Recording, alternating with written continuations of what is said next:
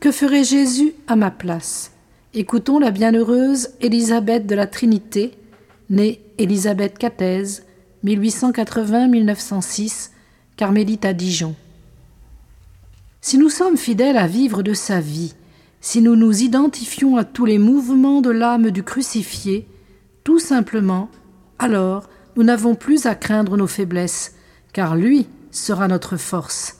Et qui peut nous arracher à lui? Il est toujours vivant, toujours à l'œuvre en notre âme. Laissons-nous bâtir par lui, et qu'il soit l'âme de notre âme, la vie de notre vie, pour que nous puissions dire avec saint Paul Vivre, pour moi, c'est Jésus-Christ.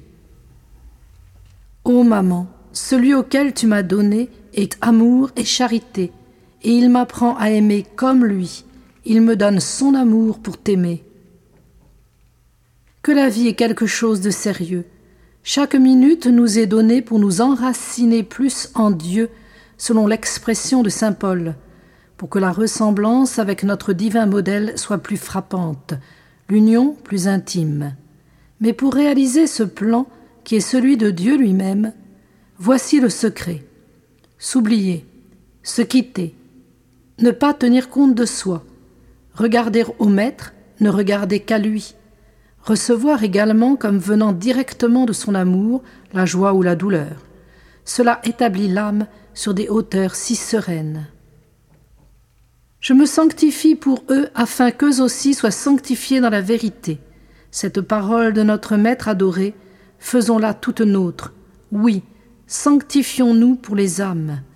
Et puisque nous sommes tous les membres d'un seul corps, dans la mesure où nous aurons abondamment la vie divine, nous pourrons la communiquer dans le grand corps de l'Église.